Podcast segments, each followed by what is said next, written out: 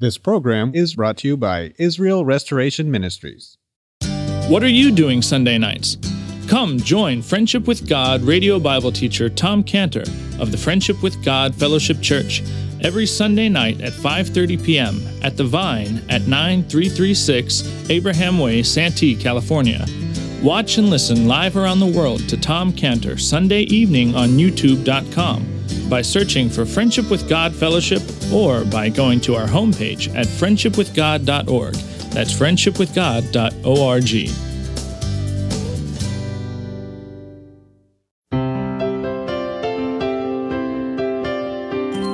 Welcome to Friendship with God with our Bible teacher, Tom Cantor. Today's message and previous messages can be listened to or downloaded for free at friendshipwithgod.org. That's friendshipwithgod.org. You can also obtain free resources from Tom Cantor and view our online bookstore at friendshipwithgod.org or call us at 800-247-3051. That's 800-247-3051. Tom Cantor also has a daily devotional verse that comes out each day by email and on Facebook. To receive this small daily devotional verse that Tom Cantor puts out, you can sign up at friendshipwithgod.org. That's friendshipwithgod.org. Or find Tom Cantor on Facebook by searching for Tom Cantor and Friendship with God. Now, here's our Bible teacher, Tom Cantor. And sometimes when you and I are just pressed with a heavy load and we need the help of God, it's a good time to take off for Laguna Mountains or for Ocoteo or for Borrego or for El Centro, wherever, just to get into that Psalm 121 spirit of my help comes from the Lord which made heaven and earth. You know, the Jewish people at that time, they realized the value of having special places of prayer away from it all. So the Jewish people had these places of prayer at that time. They called them oratories, and they were built outside the city usually where people could go to pray. They were built on hillsides or in valleys or along banks of rivers, and that's what we see in Acts 16:13, where it says, "And on the Sabbath we went out of the city by a riverside where prayer was wont to be made." That was one of those places. That was an oratory. "And we sat down and spake unto the women, which resorted thither."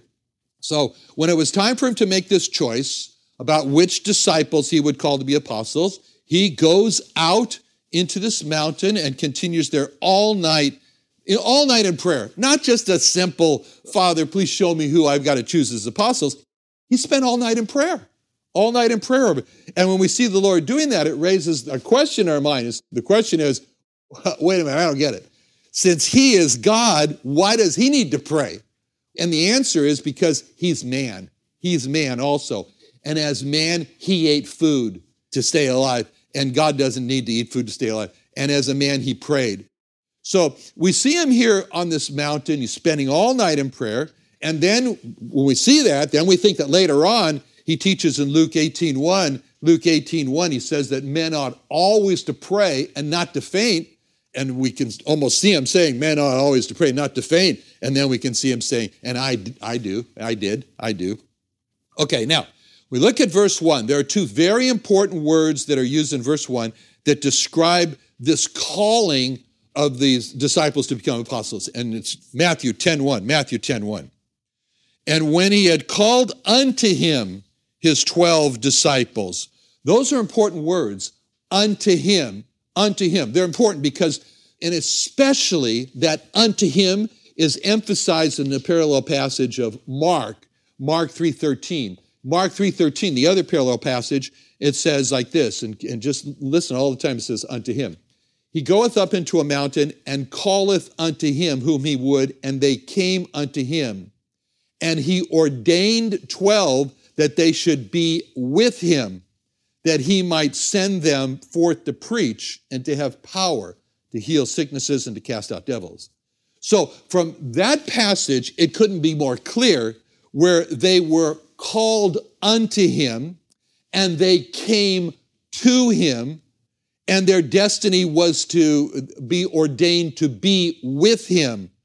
See, before their calling to be apostles, their calling was to him, but before their coming, They were with him, but now it was all different, and now it was special, because now there's an emphasis that they're called to him, they're coming to him, and they're ordained to be with him.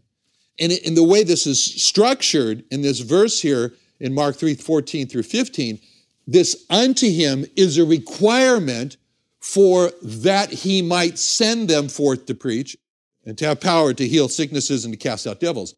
In other words, from this passage in Mark 3:13-15, it makes it clear that those apostles saw themselves as being called to him, as coming to him, as being ordained to be with him, and unless they saw their lives essentially tied to being with him, he could not send them forth to preach. They could not have power to heal sicknesses and to cast out devils. And this is the downfall of many an able preacher and teacher. The downfall of not seeing their life work as being with the Lord Jesus. The downfall of many an able preacher and teacher is that they see their life work as preaching and teaching, as opposed to seeing their life work as being with the Lord Jesus Christ. This is what made Pastor Jim Mater get so right. This is what he got so right in life. He used to spend 3 hours in prayer. We're walking up and down this little hallway here. 3 hours in prayer, particularly for the Jewish people. He didn't see his work, his life work, as being a preacher from this pulpit. He didn't see his life work as being a missionary to the Jewish people. He saw his life work as being with the Lord Jesus Christ.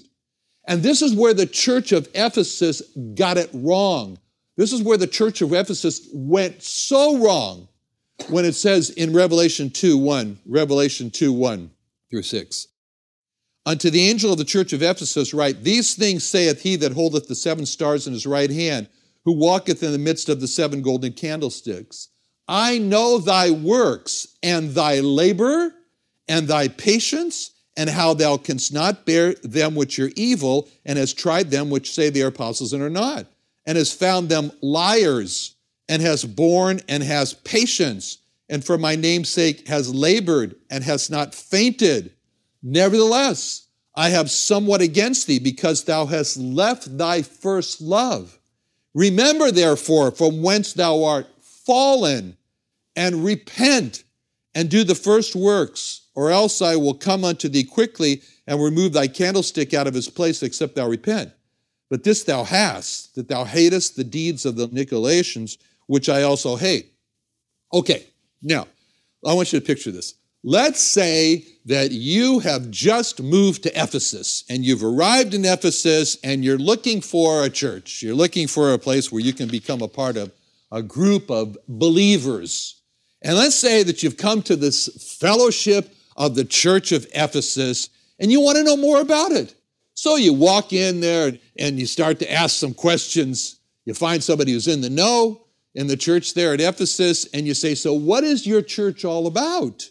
And you say, what are the distinctives of your church? What makes your church, well, how do you see your identity? How do you as a church see your identity? So we know the answers that you would get if you ask those questions, because in Revelation 2, the passage just read, one answer is that we see ourselves as patient workers for the Lord Jesus Christ. That's true about the church from Revelation 2:2-3. Another one would say, well, our identity here at the Church of Ephesus is that we strive to be a holy church. We don't tolerate evil people in our fellowship. That's true about their church from Revelation 2:2. Another person would come up to you and say, well, we are the church of truth and good doctrine, and we weed out anyone in this group that's teaching falsehood. That's true about that church from Revelation 2:3. Well, we are the church that hates what God hates. That's true about that church from Revelation 2:6. This is what the Church of Ephesus was all about. They were all about patient working for the Lord, being pure from evil, adhering to truth, and holding on to good doctrine, hating what God hates.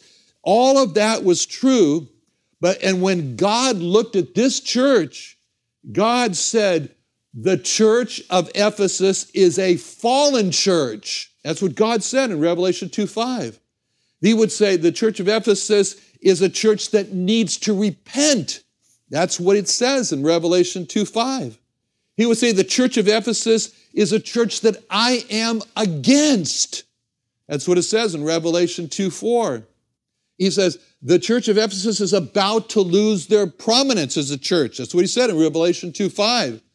Now, when we see what the church of Ephesus says about themselves, which is true, we see about what God says about the church of Ephesus, and we say, huh? I don't get it. What's wrong with a church that patiently works for God, that is pure from evil, that adheres to truth and good doctrine, that hates what God hates? What's wrong with that church? How can there be such a disconnect between how you and I see the church and how God sees that church? How exactly is that church a fallen church, a church that God's against and needs to repent and is about to become a losing church? And God says that very clearly. The problem with the church of Ephesus is verse 4, nevertheless, I have somewhat against thee because thou hast left thy first love. Well, what is their first love? What is their first love that the church of Ephesus left? It's not what of their first love. It's who is their first love, and the who is the person of the Lord Jesus Christ. The church of Ephesus left the love of the person of the Lord Jesus Christ, left the Lord Jesus Christ as their first love, and in that place of having the Lord Jesus Christ as first love, their first love became patiently working for the Lord. Their first love became being pure from evil. Their first love became adhering to truth and good doctrine. Their first love became hating what God hates. And it was that replacement of those things for their first love for the Lord Jesus Christ that made that church a church that God was against, calling it a fallen church and in need of repentance. And the problem with the church of Ephesus is that is what they didn't see their church is all about. They didn't see their church as Mark 3:14 ordained that they should be with him. The problem with the church of Ephesus is they didn't see the distinctive in the church as Mark 3:14 ordained that they should be with him. They didn't see their identity as Mark 3:14 ordained that they should be with him. And the problem with that church of Ephesus was that it was not all about Jesus Christ, the Lord Jesus Christ. The church of Ephesus was all about a first love of working patiently for the Lord, of being pure from evil, of adhering to truth and good doctrine, of hating what God hates. And it was that omission of a first love of the Lord Jesus Christ that made the church of Ephesus a fallen church that needed to repent and that God was against. And that was the great error that the Lord Jesus is trying to prevent when it says in our verse here, Matthew chapter 10, verse 10:1, he called unto him. In Matthew 3:14, he ordained 12 to be with him. And that's a great temptation for you and I. It's a great temptation for you and I to cast away our first love for the Lord Jesus Christ and replace it with some religious activity or a religious position. And being with the Lord Jesus Christ is our first love. It's essential for service. As he said in John 12:26, if any man will serve me, let him follow me, and where I am, there will also my servant be. It's all about being with him. Being with the Lord Jesus Christ, the first love, it's essential. It's essential for being sent. It's said in Mark 3:14 and 3:15 again, he ordains the 12 they should be with him, that he might send them forth to preach and to have power to heal sicknesses and cast out devils. It's this being with the Lord Jesus. This was Paul's first love. Paul's first love was the Lord Jesus, and it was only when Paul realized that the Spirit of Jesus, the Spirit of Christ was inside of him, that's when he went out and preached, as he said in Galatians 1:16. He talks about God revealed his son in me that I might preach him among the heathen. It's being with the Lord Jesus. It's so important for us. And we see this especially also with these two that were walking on the road to Emmaus in Luke 24:32, they said to one another, "Did not our heart burn within us while he talked with us by the way, while he opened to us the scriptures?" And then a few verses later in Luke 24:45, "Then opened he their understanding that they might understand the scriptures." Two men walking to Emmaus, talking about what has happened, and they're walking on this road, and all of a sudden the Lord Jesus is with them, and the scriptures, he opens the scriptures to them. It's a closed book. The Bible's a closed book. Let's face it, it's a closed book unless the Lord Jesus opens it up for a person. It's essentially closed. We can't, naturally speaking, we can't see Jesus on every page, as the hymn says. Beyond the sacred page, I seek thee, Lord, my spirit pants for thee. Spirit of God, my teacher be, showing the things of Christ to me. As he said in John 5:39, search the scriptures, for in them you think ye have life. They are they which testify of me. To see the Lord Jesus in the Old Testament scriptures requires the Lord himself to open up the scriptures, which he does when we are with him. Just as he did for the disciples on the road to Emmaus in Luke 24:45, then he opened their understanding that they might understand the scriptures. Now, he's told these apostles now, the harvest is plenteous, the laborers are few. They're being sent now as God's laborers into God's harvest to gather souls. He's told them that. Great work. He's called them to himself so he can do this.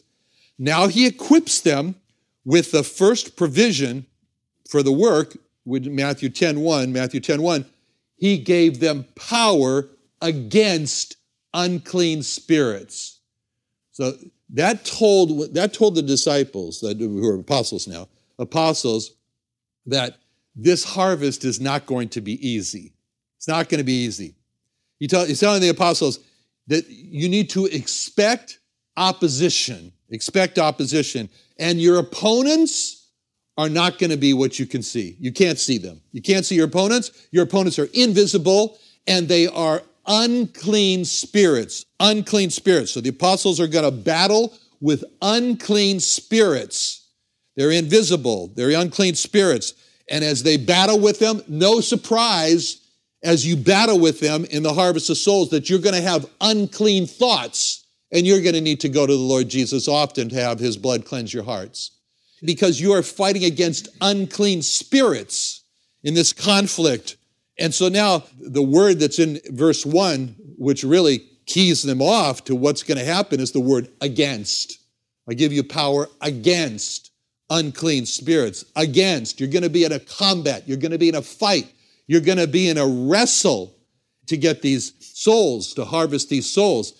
So in essence, the Lord is, when he's telling this up front, he's in essence saying, if any of you don't want to get involved in a conflict of unclean spirits, now's your time. You should drop out. And maybe you should just go ahead and move to the Caribbean, sit in relaxing, balmy air on a veranda overlooking the sea, sipping your coffee. That's fine. If any of you don't want to get into this fight, and instead you'd rather have lunch instead, drop out. To the boos and jeers of the angels in heaven. But on the other hand, if you, the Lord is in essence saying to them, if you want purpose in your life, then you should stay, not drop out. If you want your life to be used by God to accomplish great things, you need to stay, not drop out. If you want an exciting life full of challenge and wonderful adventure and fulfillment, stay, don't leave. If you want something to show for your life when it's all over, stay, don't leave. If you want for eternity to have God's statement on you, well done, thou good and faithful servant, then you should stay and not drop out. And so there they were. And those men, they lined up, so to speak, at attention in God's army. They're standing there, and they might as well sing, I may never march in the infantry, and ride in the cavalry, shoot in artillery, zoom over the enemy, but I'm in the Lord's army. Yes, sir, you know, so there they are. All right, so now, this conflict's going to be hard, men, in essence, he's going to say to them, because I got news for you. Those unclean spirits don't want you to harvest souls out of their kingdom. So we have the word against. Against. With this word, he's showing the apostles, say, your work of harvesting these souls is going to be directly leveled against the devil and his forces. That's what you're in for. That's the word against. And it's interesting, this word against, because when you look at that in the context of taking on you the whole armor of God from Ephesians 6:11, just think of how many times it says against there. Put on the whole armor of God that you may be able to stand against the wiles of the devil. For we wrestle not against flesh and blood, but against principalities, against powers, against the rulers of the darkness of this world, against spiritual wickedness in high places. Wherefore, take unto you the whole armor of God, that you may be able to withstand in the evil day, and having done all to stand. It's going to be a fight. It's going to be a wrestle. It's going to be a conflict. It's going to be a struggle against spiritual force you can't even see. You're going to be fighting against a whole hierarchy of power with these different ranks of principalities, powers, rulers, etc. All right, now, the next three verses there, verse 10 through 4, we're told the names of the 12 apostles, the names of the 12 apostles, and they're given to us there. And by the way, in verse 4, when it says Simon the Canaanite, you may look at that and say, what's a Canaanite doing in there? No, it doesn't mean someone from Canaan. It means someone from Cana of Galilee, not Canaan. I wouldn't have done it, but they didn't ask me, so what can I do anyway? So here they are, there's 12 apostles, and they're all standing up there, you know, and we look at those 12 apostles and we say, what a motley crew that is. What a ragtag army they look like to take on the mighty spiritual forces of darkness? You got to be kidding me. This is the army that's going to conquer all the evil ones? I mean, not one of them, usually people would say, you know, I'm from Cana, you know, I'm from here. Nobody could say I was from Jerusalem. Not even any of no prestigious city, nobody from Jerusalem. They're the men. Who are those people? They're fishermen. They're despised tax collectors. They're just common everyday people. Who are these people in his army there? They're not wealthy.